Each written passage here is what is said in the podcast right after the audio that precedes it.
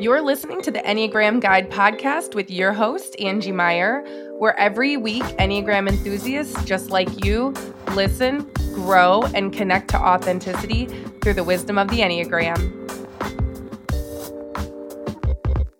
Welcome to episode one. In this episode, I'm going to tell you all about the nine types and a little bit of an introduction to the Enneagram so it is a perfect episode for the beginner who just needs to know the basics of all nine types before they really start diving in to what they're thinking their type might be. And it's also an episode that I'm making specifically to be very shareable because um, the Enneagram is really complicated. And so you might need an episode to share with someone if they're just getting into it, where it's sort of the basic information. And so I'm talking to all my Enneagram beginners, but if you've been listening to Enneagram stuff and you know a lot about the Enneagram, it also might have some insight for you because it's always good to learn information from a lot of different modalities. So, the first thing I want to talk about is what is the Enneagram? The Enneagram is a personality typing system. So, it's kind of similar to Myers Briggs or StrengthsFinder, if you've ever heard of those.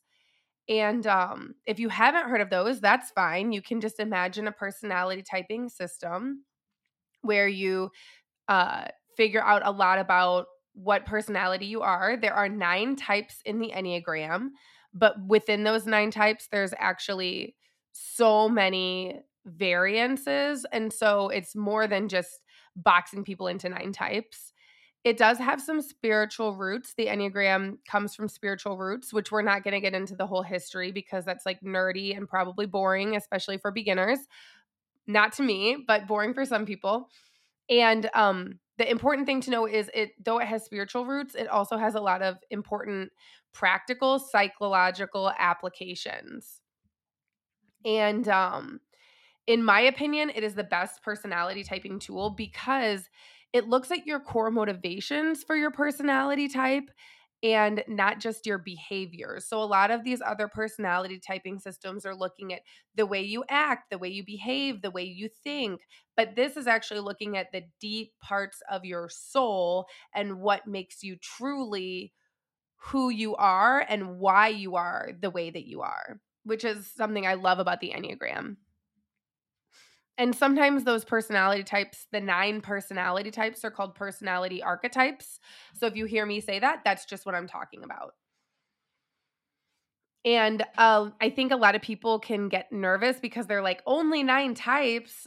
What in the world? Like, how could my personality fit into only nine types? I was talking to a relative of mine the other day, and he's like a older he's like in his 70s and he was like yeah none of the person i've never been able to find a personality type that fit me because i'm so unique and different and special and so how could i fit into just a type but the enneagram like i said has so many variances that it's important to know that these nine types are just scratching the surface. There's things like subtypes and triads and stress and growth arrows and wings. All of that I will get into in future episodes, but this is just a introduction. And that's why I have a whole podcast for the Enneagram. A few things to know before listening to me talk about all the types is I go out of order. So I don't go one through nine. I actually start with two and end with one. So sorry, ones, you have to wait till the end. The reason for that is kind of complicated and something that I definitely will get into in a later episode, but that's just always my process, starting with two and ending with one. That's the uh, system that works really well for me. And something to know you will likely identify with more than one of these types because though there are nine personality types in the Enneagram, we have all nine types within us. And so that is something that I'm constantly reminding people. All nine types are within us. And so it's really important to recognize that and not think that the Enneagram won't work for you if you're identifying with more than one type. I certainly will help you figure out that type. And so you don't have to be confused. It just takes a little bit of time and effort. I think that the best way to utilize this episode, especially if you're a beginner, is going to be to have either like a pen and paper or type um, a text message to yourself or notes in your phone and listing down what types you really identify with because you're likely going to identify with more than one number. And then you can take that information and you can listen to the full length episodes that I'm going to have in the future on the numbers that you feel like you kind of identify with. So let's get started. The first type, every type has a name, and I don't want you to get super hung up on the names. Um, but the first type is called the giver, and that is type number two.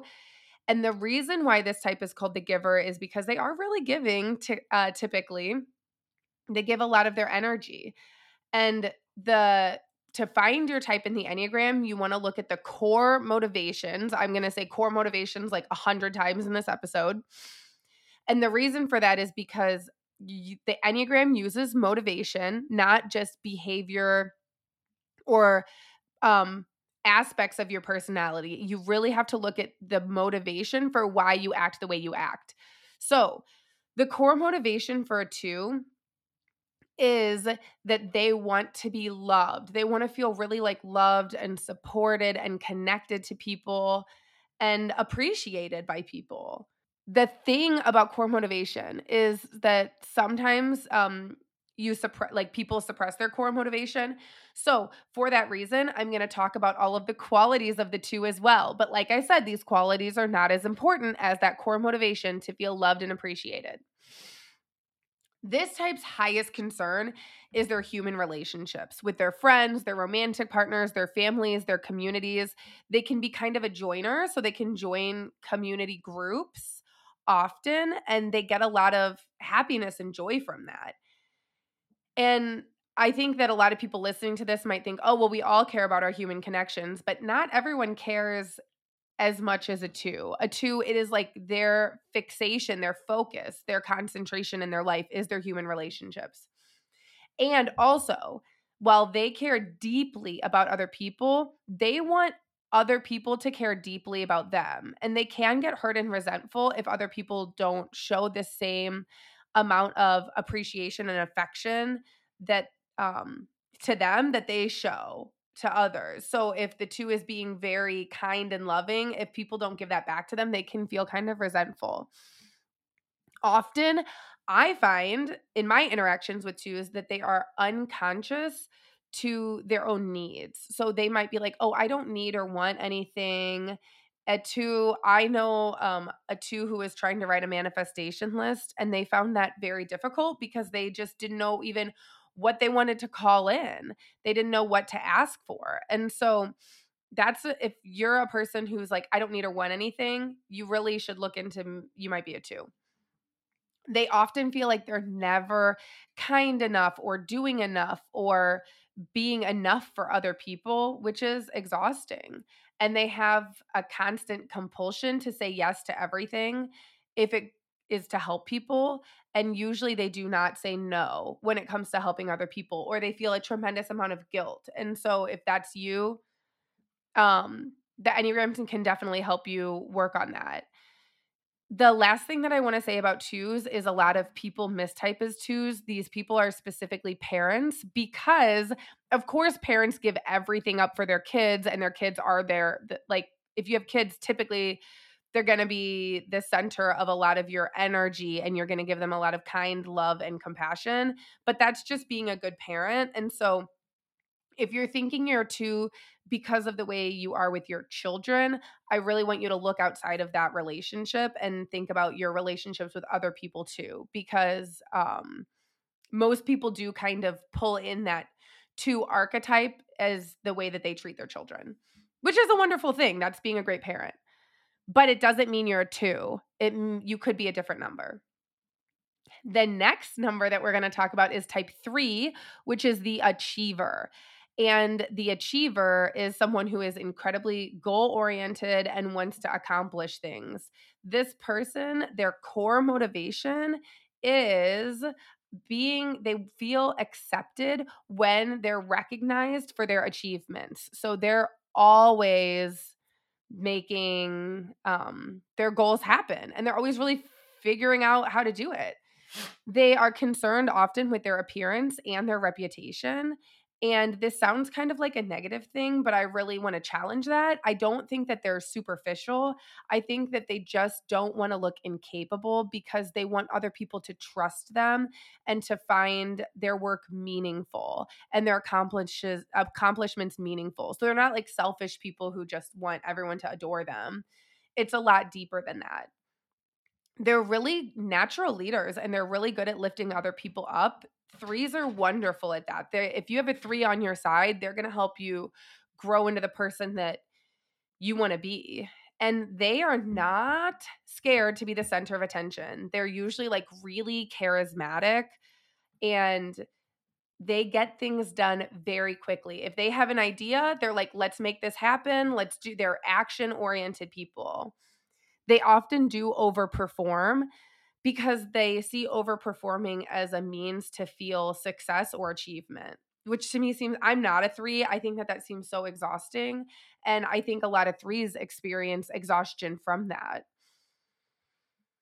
It is not so important that they're successful because they want material gains or because they want to be like very independent and they don't want to rely on other people they really want to be successful because success is how they feel valuable to the world. And they typically don't feel valuable unless they're achieving something. And that means that they're hyper productive people. And they do really naturally bring people to them because of their charisma. Their vibe is really magnetic. And so threes usually don't have any trouble making friends or having at least a lot of people wanting to engage with them. They certainly are not the type to sit around daydreaming or spend a lot of time relaxing.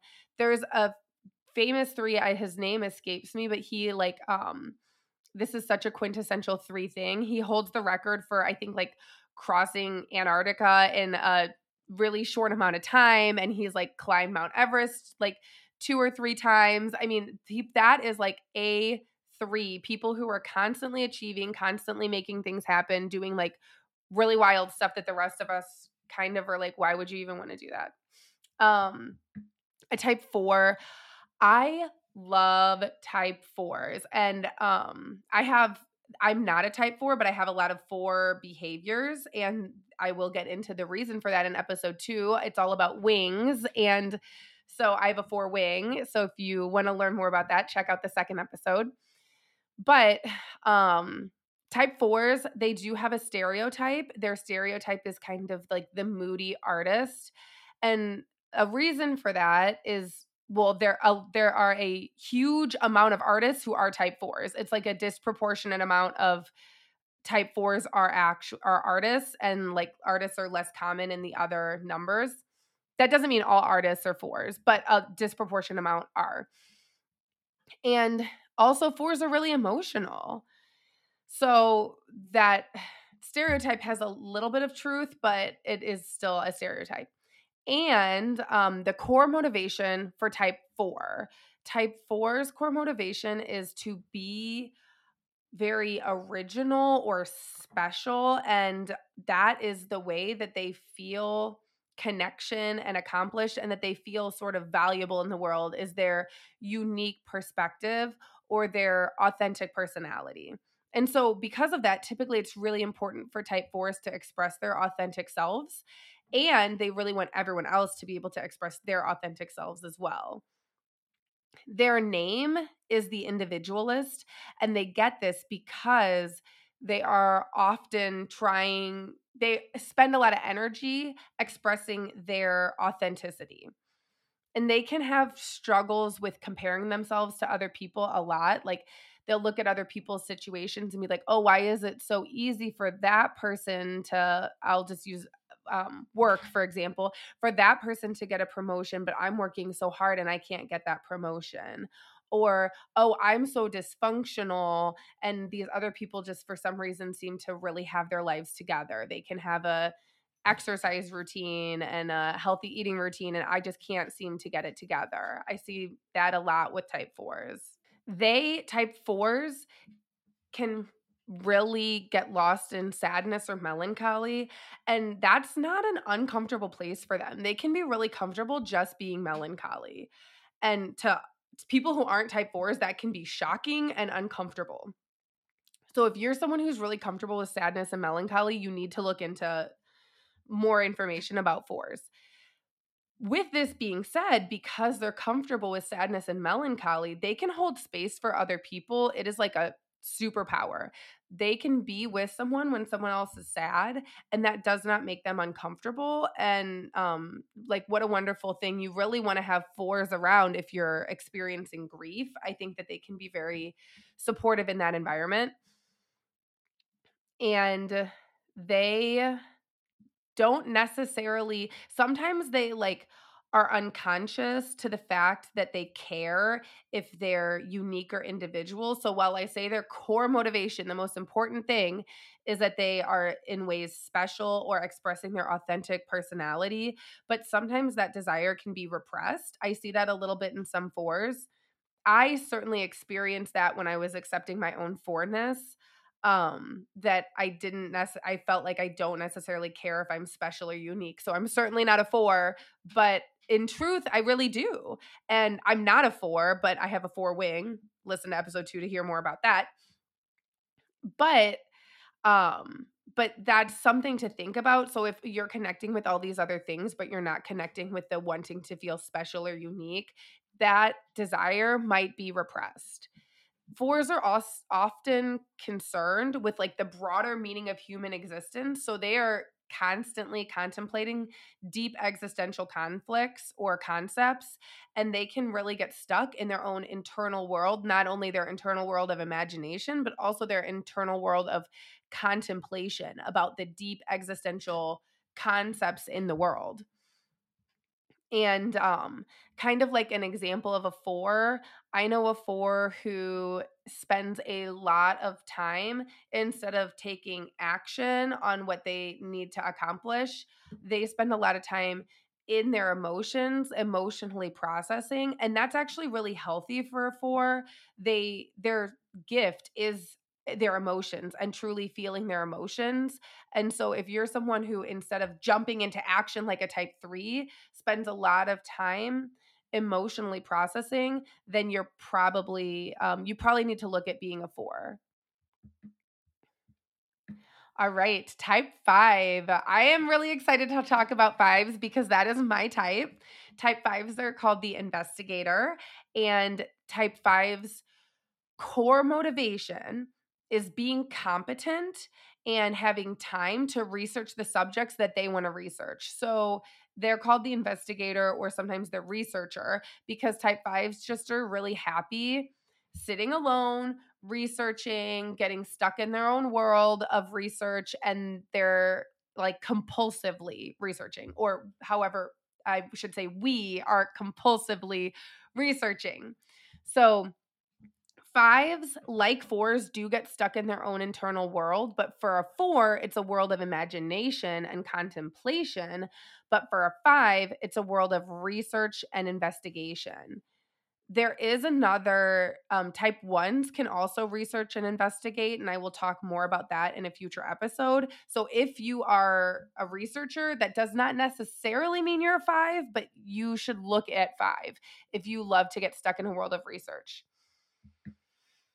And in a way, there can be kind of opposite of type twos. Type two was the first type we talked about, the helper, um, the person who wants to help everyone, the kind of nurturing parental type.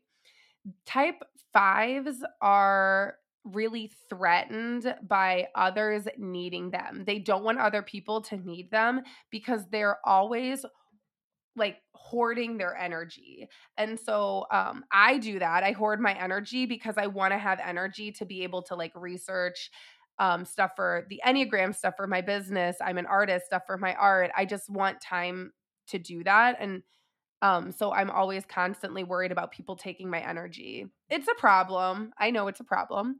And um and so, because fives are so protective of their energy, they will compulsively avoid anything that they even perceive will drain their energy. I certainly do that. I try to, I'll avoid sometimes social obligations because I'm worried it might drain my energy. And, um, and so it's always good for fives to have people around them who force them to get out and be social.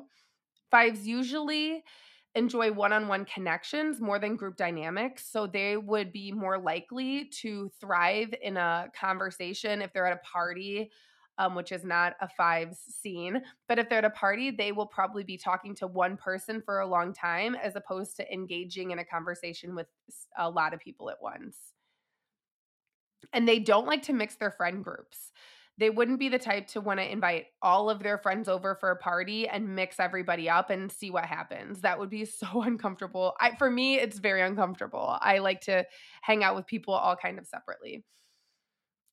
And a type 5 doesn't like to be rushed. They don't like when other people put expectations on them. This is mostly because they want to research everything before they act.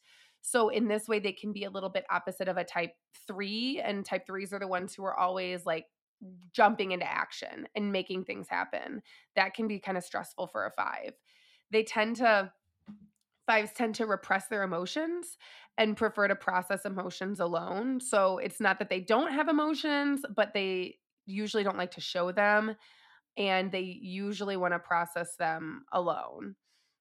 They also like to have specific end times when it comes to being outside of their home and um they're really like concerned about time management and don't want other people to control their time at all. I am so at work. I'm a teacher also in a, in addition to an Enneagram guide, and I'm so weird about my contractual hours. Like being a five, I just I not that I don't mind staying, I don't mind staying late and I do often, but I want to have control of that. And if someone forces me to work outside of my contractual hours, I'll get like really weird about it. And not everybody does that. I am kind of um, intense about it. And so ones do like to research, but the reason why ones research is because they want to be right about things. But the reason why fives research is almost like they're researching for no particular end in sight. They're just researching for the sake of knowing. And that can be kind of like a I feel like I'm using the word compulsive a lot with fives, and that's because they're kind of compulsive. It can be like a compulsive need to just know everything about a certain subject. And so for me, those subjects are like Enneagram. I love human design. I'll probably talk about that a lot on this podcast, and art and my business and dogs. And so um there's not only one subject, but it's not that many subjects. I don't need to know everything about everything. And type 5s are kind of like like to specialize in certain subjects. Type 6, the loyalist. So who doesn't love someone who's super loyal? Type sixes are awesome.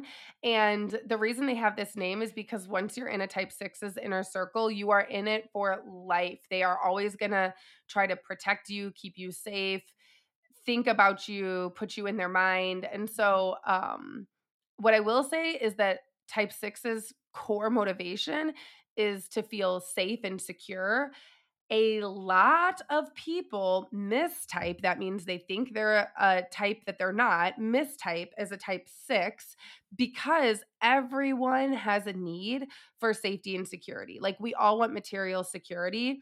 And so it's really important that if you're thinking you're a six, you really consider that because being a six is a lot more than just wanting safety and security because we all want that. Being a six is like driven like every action they have is driven by this need for safety and security. And so for that reason they have a lot of anxiety. A type 6 has so much anxiety about possibilities that could be really negative think negative possibilities that could happen and so they often will run through all the potentially bad things that could happen in any given situation and um, have a solution or a preparation for that. So this means if something really bad happens, they are prepared. They're kind of the one you want in an emergency because they're going to be able to handle that situation. I was talking to someone um and this was such a six-ish thing that she said. She was saying that even when she was little when she would drive over a bridge, she would think, "Okay, well what will I do if this if this bridge falls apart. I think a lot of people have fears of bridges, but I think that this was just so six ish. What will I do if this bridge falls apart? What am I gonna, what action am I gonna take? And what is my plan? And she says, even as an adult, she still thinks like that, but about all things in her life. Like, what would I do if I get in a car accident? What would I do if someone breaks in the house? What would I do if all of a sudden me and my partner both lose our jobs? Like, everything has a contingency plan. Sixes also, sixes are very complicated. And so I really want you to listen to this six episode um, that's coming in the future if you think you're a six. They can be really tr- trusting of authority figures and almost overemphasize authority figures' importance. So, for example, a six would try to find an authority. You're listening to the Enneagram, so let's use that as an example. If you're a six, you would try to find an Enneagram authority and like listen to them, and their information would be like the guiding factor for all of your Enneagram thoughts and considerations. So, like me, an Enneagram guide. Or um, someone might feel this way about their teachers. They might be like really teacher's pet ish because that teacher that's important to them really has like all the information and they're going to follow exactly what that teacher says. However, another almost opposite behavior of sixes is they can be really untrusting of authority figures. So, an untrusting six would be like if an authority figure does something that they consider unsafe or unreasonable or incorrect, they're going to be highly critical of that. They p- might even be highly critical of authority figures before they have any reason to be. And so that's why I say sixes are really complicated. All sixes, though, test people. So because they have such trust issues, they will sort of like test people, and that can look a lot of different ways. They might push someone away just to see what they do or they might um, not let someone in until someone shows them that they're a really safe person to be around like i said once a six lets someone in they're in for life so it's a big commitment for a six they often will be second guessing themselves so like a six would be listening to this podcast and um and think that they maybe identify with all the numbers or none of the numbers and they would have a really hard time even like i said writing down notes of the numbers that they identify with. A six would be like oh i don't know. I'll never figure it out on my own. If you're a six and you're feeling that way don't worry i can help you. Um just keep listening and you'll figure out your type. But another thing that sixes do is they have like an internal committee or an external committee. So, like a group of friends or like a almost like an imagined committee in their head to figure out everything that they when they're making a decision everything that they need to to make that decision so they have a hard time making choices and they usually need other people's input to make choices all right. So the sixes are really complicated, but um, if you're feeling like you might be a six, definitely keep listening to future episodes. The type seven, these are the enthusiast. I, being someone who spends a lot of time at home and like researching, it's hard for me to imagine how enthusiasts live their lives. I'm so fascinated by type sevens. So they get this name because they're super enthusiastic about life. They're always chasing fun experiences and new experiences, almost seeming like always on the go. Like they're just a big explosion waiting to happen and not like a bad one, but like an explosion of fun. And their core motivation is to have fun, new experiences in their life because they do not like to get stuck in sadness and pain. So they're constantly kind of running from that sadness and pain um, because, at, and to do so, their coping mechanism is to make sure that they're having a lot of fun. They're not the type to get stuck in melancholy and wallow. They would be like, why are you even thinking about sad stuff when you could just choose not to? And so the type four's personality is very confusing to the type sevens in a way they're almost opposites.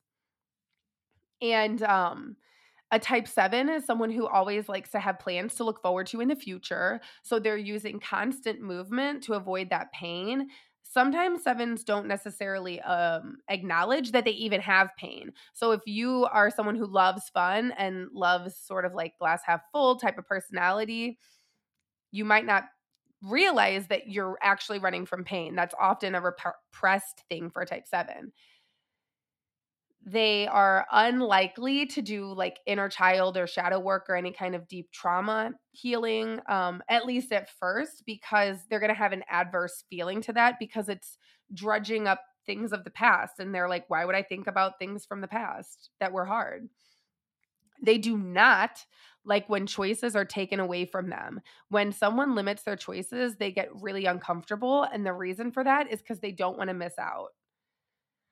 And I think something so fascinating about sevens and to me very lovable is that they like to flatten hierarchies. And what I mean by that is they don't want to be in charge of other people, but they don't want anyone in charge of them either. So they're like, I don't want to be the boss, but I don't want you to be the boss. I just want us all to not have a boss.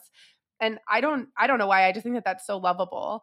Um I want to tell you about a seven trait, a person who I know who has this very intense seven trait. So I have a friend who is always the one who is like in makes up um, ideas for trips for vacations to go on for me and my friend group. She's always the one bringing it up. She and it will be like other countries. She'll be like, let's go to this other country. And usually, like the rest of us who are less adventurous than her, rein it in and we end up doing something in this. Uh, I live in the United States, so we'll do something in the United States.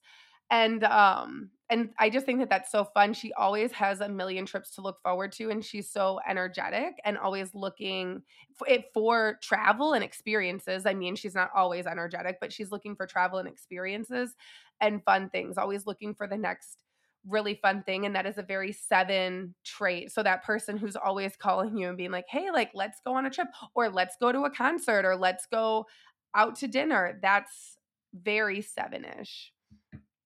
Type 8 is known as the challenger. Um i mean all these enneagram types have like several different names, but the Challenger is a common one. And the reason they are called this is because they're pretty comfortable with confrontation and challenging people. Sometimes they can be kind of like devil's advocate or argumentative. Um, and the reason that they do that is because sometimes they feel like if you can argue with someone, you can truly be your authentic self. So their authentic self is like a hot, heated, intense personality. Sometimes you might say aggressive. The challenger or type 8's core motivation is to be strong and independent. They do not want to be vulnerable. They do not want to be weak. So, to avoid those feelings, to avoid relying on other people, they are strong and self reliant and get things done on their own. Being weak in front of other people would be the worst thing for a type 8 they that would make them so uncomfortable. And having to rely on someone for their needs to be met would also not be something a type 8 would be interested in. They tend not to be oversharers of their emotions because they don't like to show vulnerability um but vulnerability is actually something really important to eights, and there's a lot to go into for eights to grow into their vulnerability and how cool that is. So definitely listen to future episodes about eights and vulnerability if you have eights in your life. Eights are like the type to protect themselves and the ones they love in an almost aggressive way. It's not like sixes who are protective and loyal because sixes are protective and loyal because of anxiety about bad things happening to them and their loved ones eights are protective because they don't want anyone to control or hurt their loved ones. They're not anxious about it. They're just like, no, these are my people. This is me and my people, and we're safe, and everyone's standing behind me, and I'm protecting everyone. They're really headstrong and determined. And unlike a seven who likes to flatten a hierarchy, eights want to be in charge. The reason they want to be in charge is because, well, number one, they're excellent leaders. So that's great. And also, if they're in charge, then they don't have to rely on anyone and they can protect everyone who they're in charge of. So it's not like a power dominance thing for eights necessarily. It's just like they want to be the one in charge because they feel like they can keep everybody safe and then they can keep themselves safe a lot. I um, have an example of an eight. So I have a best friend who's really into music. And when we were in college, we would go to concerts like every weekend. And when we would go to concerts, it was often we would be like in the standing area because we were young, we were in college and um, we didn't sit down a lot at concerts and people would always be pushing and shoving and like being kind of aggressive and my best friend was like immediately it was like she was a, german shepherd. Immediately she would like bark back when people would cross not me or not her but me. If people would like get in my way they might just like nudge me a little bit and she'd be like are you okay? Let me let me defend you. She was always defending me um, which was so sweet and so that's kind of like the quality of eights is they're going to be incredibly aggressively protective. I think a lot of people think that their significant others, specifically um, people with husbands, will think that their husbands are type eights a lot. But if you think that about your partner, if especially if it's a husband, um, then you want to think outside of your relationship between the, your husband's relationship with you and your children, because I think that um, a lot of people can mistype easily mistype their husbands as type eights. I certainly I don't know actually what my husband's type is, so stay tuned and I'm sure I'll figure it out and tell you. I haven't I, I haven't typed him um because he's not that interested in personality typing stuff. And so, but I definitely have thought, oh, he might be an 8, but I it also is because he's very protective of me and um and our dogs and his friends. And so who knows, maybe maybe he is maybe he isn't. I'll let you know in future episodes when I type him. All right, type 9. Type 9 is the peacemaker. And the peacemaker's whole core motivation is to avoid conflict and unpleasantness and live a peaceful, harmonious life. So they love harmony. They kind of have like a Zen presence about them. Not that they are always walking around like almost with like meditation music uh, surrounding them, but they just have a quiet confidence that is really peaceful and really calm. And it, it doesn't mean that they're quiet all the time, but they certainly aren't the type of person who feels a desire to be the center of attention. They just want to come in, do their thing, only have good interactions, and then leave. They hate conflict. And because they hate conflict, they can be avoidant, especially to someone who's kind of combative and they usually need a lot of time alone to recharge in a peaceful space. So they're really happy when they can just be home and have peace and they can sometimes be like homebodies. They can go to great lengths to create harmony in a group and sometimes that can um, cause disharmony within them. And so people who are always balancing everyone's energies to make everyone happy, sometimes that's a 9 sometimes that's a two um but that can be really difficult for them so they would not be the type of person who would be aggressive now if they have a strong opinion they do um they do make that known but it's not it's assertive not aggressive. So like the 8 can be assertive the type i just talked about the um the challenger can be assertive when they have their opinion and um or they can be aggressive rather when they have their opinion but the 9 is almost like an unmovable presence like an unmovable mountain just like they're going to stay there they're going to have their opinion and like no one's going to trigger them or aggravate them or make them jump into extreme reactions. Another really important quality of nines is they have a lot of ritual grounding practices like what daily walks or reading or journaling or meditating or like what like just those are the ones that I can think of but whatever people what might do ritualistically to be grounded type 9s live in that space. My business coach is a type 9 and she posts on her Instagram stories like co- she's constantly doing ritual practices like going on hikes and like journaling, meditating, all this stuff. It looks so nice. Um, and so that's a quintessential type nine. Type ones are the perfectionist. I love ones. I think everyone needs a one in their life. Um, one of my best friends is a one. Ones are the best. And ones are really good at creating systems for success. So, not all ones are super perfectionistic, but they can be. But all ones are really concerned. Their core motivation is being right or good or ethical. And so type ones are going for those sorts of things. And it can be hard for a type 1 to identify with that because it looks really different. There are a lot of different ways that ones can look. And so some ones will do a lot, most ones will do a lot of research so that they know the right answer and they know that they're sharing the right information. One's total superpower is creating systems out of chaos. So whereas um, I might look at a problem and be like, there is absolutely no solution. We can't figure this out. This is too chaotic. I don't know. A one will organize that information in a in a really like coherent way and make a system and usually typically really be able to share that system with other people so that other people can access it too. They're so good at that ones are just incredible.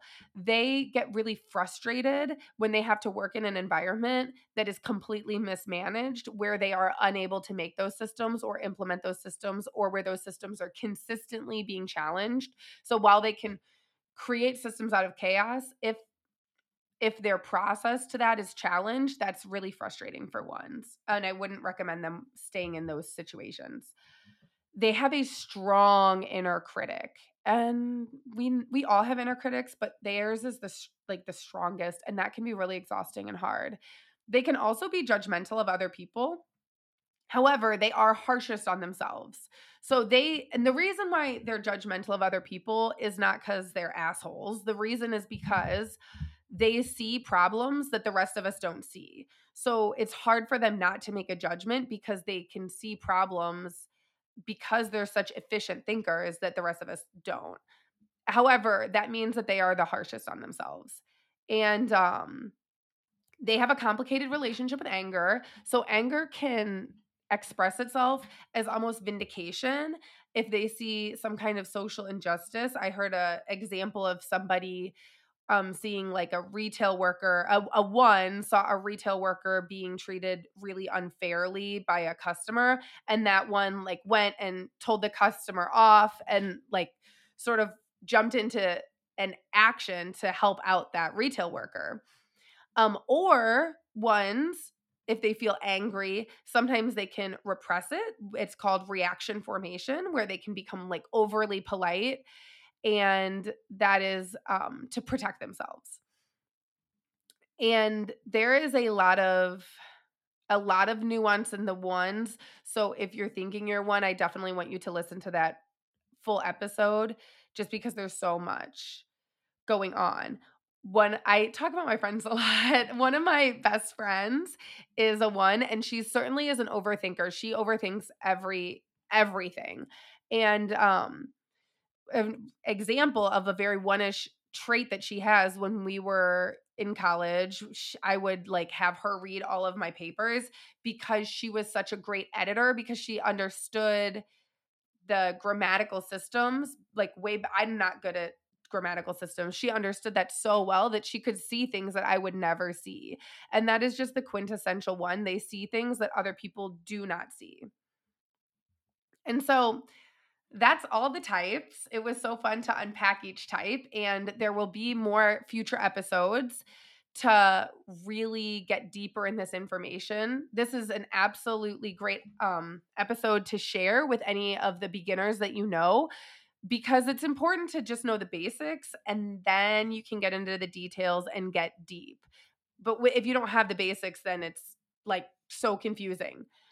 And if you want to know more or just want a quick resource to help you remember all of the different types, you should definitely download my core motivations list. It's a list where I give the core motivation for each type and it can help you learn a little bit more, but it can also just be a helpful thing to have when you're looking at all the types, either for yourself or for your friends or family because it's just a really quick reminder guide.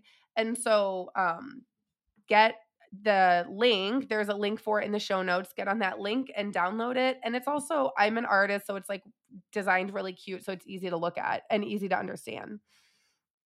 Um, I do have a few spots available for one on one typing sessions. I do Enneagram typing sessions to help people either figure out their, try to figure out their type or confirm their type. So if they took a quiz online, but they're just not sure, I help them confirm it. It is so fun. I love doing it. It's one of my favorite things to do. And um, if you are interested in that, I will have a link in the show notes for that as well. And it's just a really good way to uncover your blind spots and figure out why you are the way you are.